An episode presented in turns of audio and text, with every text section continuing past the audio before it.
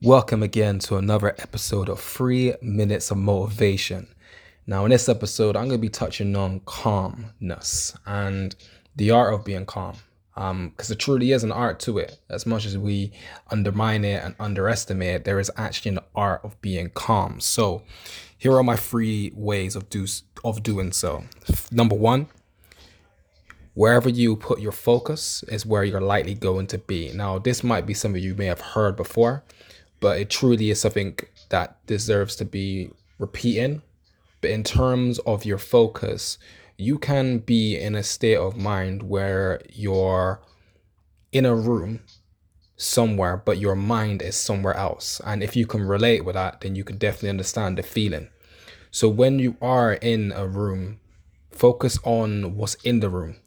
If it's as simple as looking around and seeing a lamp, if it's as simple as looking around, there's a book, put your attention in the present moment and that will actually ease some of the internal stress or whatever's going on in your mind. So you actually are engaged of what's happening right now not engaged of something what's happened in the past or maybe happening in the future.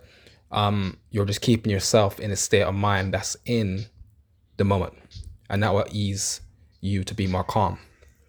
The second way is notice that if you are having reoccurring things or reoccurring thoughts that's happened in previous events. Now, the reasons why this is important, because this is going back to the same thing I mentioned about observing your thoughts, observing your mind.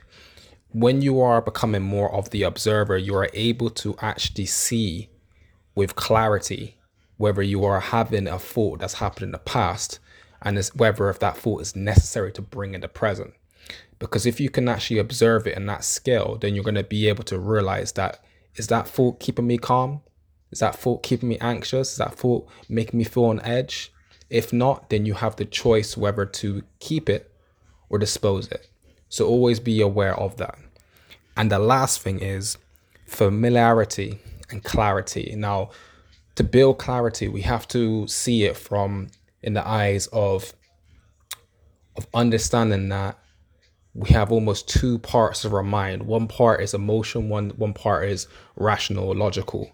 When we can actually keep the two in line, keep the two balanced together, that's where the clarity comes. And that usually means you haven't defined how to find intelligence within your emotions. It's, it's the idea of being emotionally intelligent, but it's actually being able to see how to be smart with how your emotions are making you feel.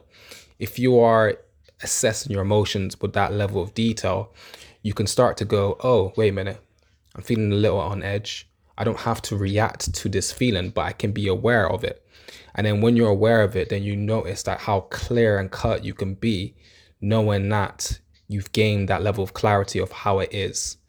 And that's essentially what it comes down to. So use these free insights, use these free tips, free ways of doing things, and hopefully this will help you motivate you throughout your day or in the morning, or if it's something that you need to prepare for the next day. Change your routine. Let's go.